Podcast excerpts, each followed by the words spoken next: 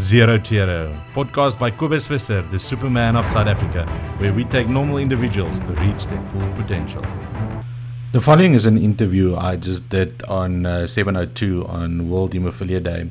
It's all about hemophilia and making awareness for hemophilia, so enjoy.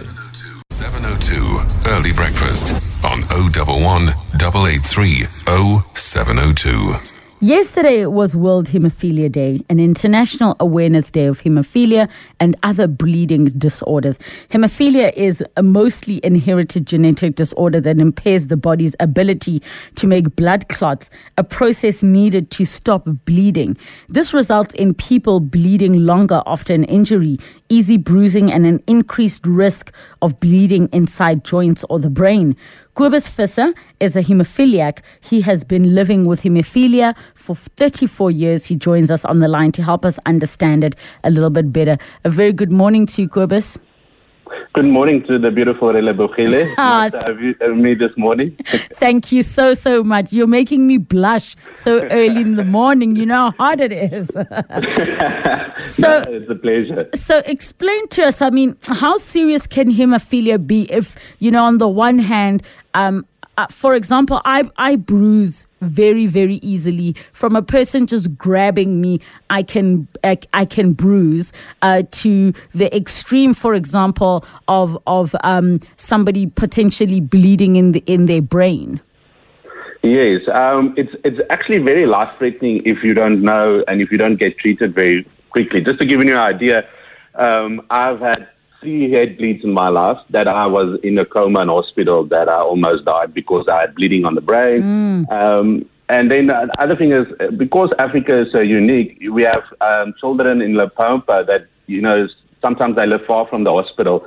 They don't get treatment quickly enough, and then they actually bleed to death. And then the same. Um, uh, when you know they get circumcised, and and that's the challenge at the moment, and that's why we want to raise awareness so that people can know about it. Because you know, for you is you get the you get a bruise, but your body can uh, can heal itself over a few days. Where hemophilia, when we get bruised, it keeps on bleeding and bleeding, sometimes internally without us knowing.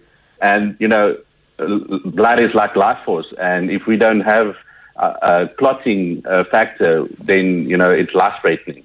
And and it's actually so interesting how the body works because there are people uh, who can actually also die from clots. So it's it's it's where the opposite is also a problem.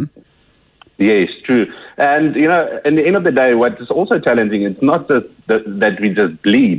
You know, we, we, our, our joints get disformed over a period of time. Just to give you an example, but both my ankles need to be replaced. Both my elbows need to be replaced. Uh, some of my blood brothers have had their knees replaced, hips replaced, and some of them are already in wheelchairs, can't go to work, can't do physical labor. And, and that's the challenge we have growing up. So you know, how does somebody like you get diagnosed? Um, uh, luckily, the, the, the foundation and everything has been done. So most of the time, we get diagnosed when we are born. Um, there's a possibility some doctors, uh, especially in the cities, um, can find that when you bleed from a birth, that um, they can do tests that can make that can find out if you're a bleeder or not, or hemophiliac or not.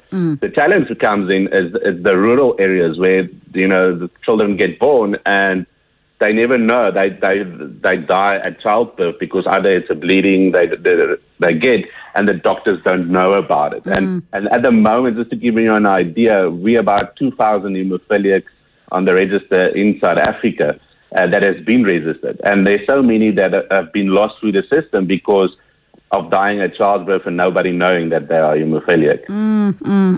So so um, the only way that you would discover is in a very dire situation.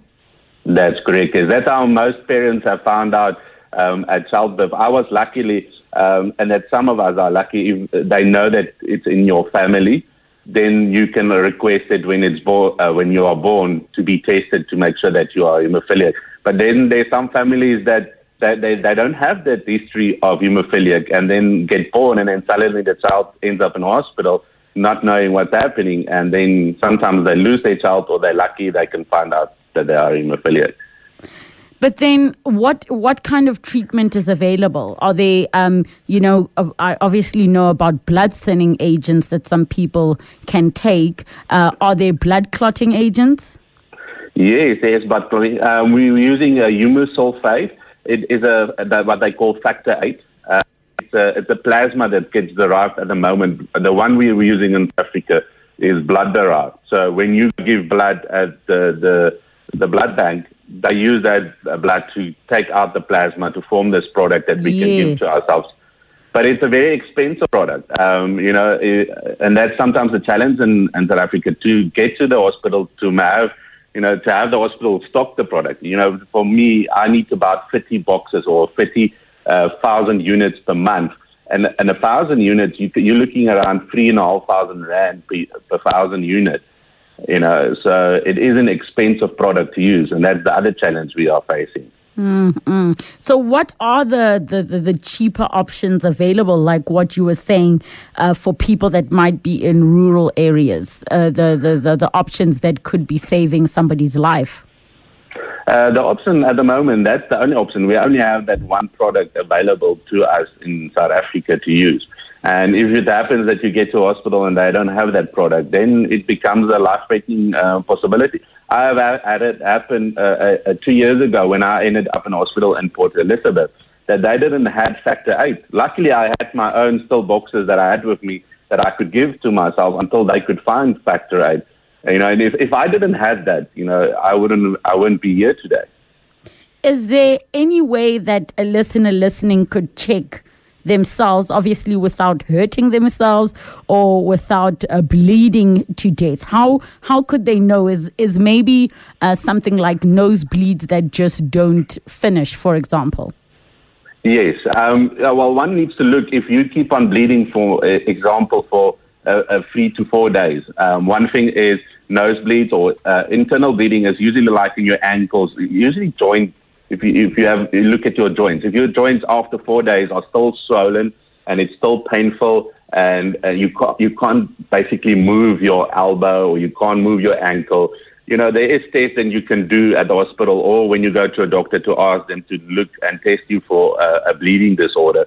Uh, because there's different bleeding disorders as well. You know, you get hemophilia A, you get hemophilia B, you get the von Willebrand uh, disease. Then it's also different levels. You know, I'm less than 1%. My body doesn't produce any um, clotting agents. But then you also get 3 to 5%, where the body still produces 3 to 5%. So some people through life get by because they don't get a lot of injuries that their body still heals to them until they end up in hospital with a big bleed or uh, hurt themselves that they find out that they're hemophiliac. So the idea is if you find out that for a few days you are bleeding, you know, either in your just uh, your joints or like you said, a nosebleed that doesn't want to go away, you know, you can request that the doctor makes a test for you. So, what does this mean then for women when they are on their cycle? I mean, uh, do they suffer significantly more blood loss?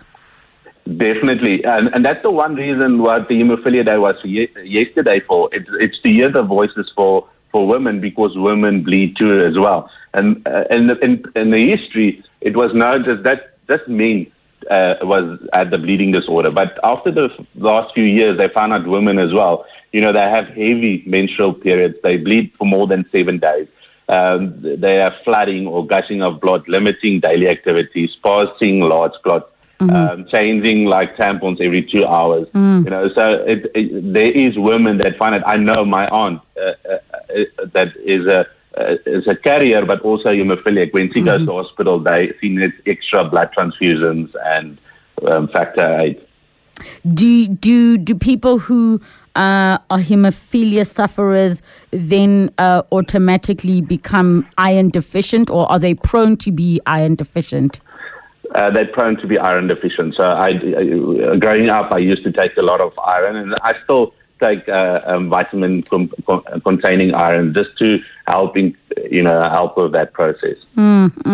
What else do you think listeners need uh, to know about uh, hemophilia and, and the World Day that is uh, uh, there to just raise awareness?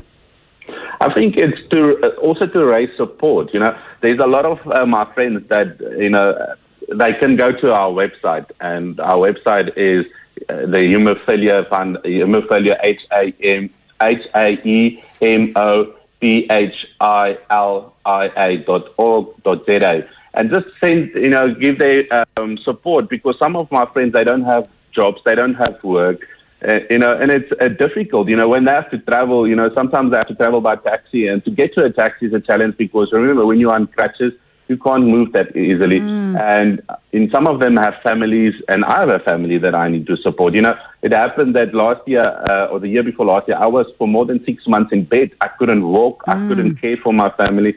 And I think that is one thing that I would love for listeners to do is to reach out for their support. Maybe it's someone to listen to, or maybe it's to someone to say, look, you can't do physical labor, but you know, I can give you a computer and you can do some work for me. And, mm. and that way, that will raise the self confidence in our community. It will raise self worth that, you know, we do belong. We can still do something. It's not like we so disabled that people have to look down on us, if yes. you hear what I say. Yes. I can't thank you enough for your time this morning, Kobus Visser, uh, hemophiliac and motivational speaker. And of course, this conversation will be available on the early breakfast page on 702.co.za. And for you to get more information and, of course, to support the cause, hemophilia.org.za. That is H A E M O P H I L I A dot org dot Z A. Early breakfast on 702, your number one news and talk station. Thank you for listening to my podcast. Please tune in next time when I take you to your next level. Please share with all of your friends and all social media. Have a nice day.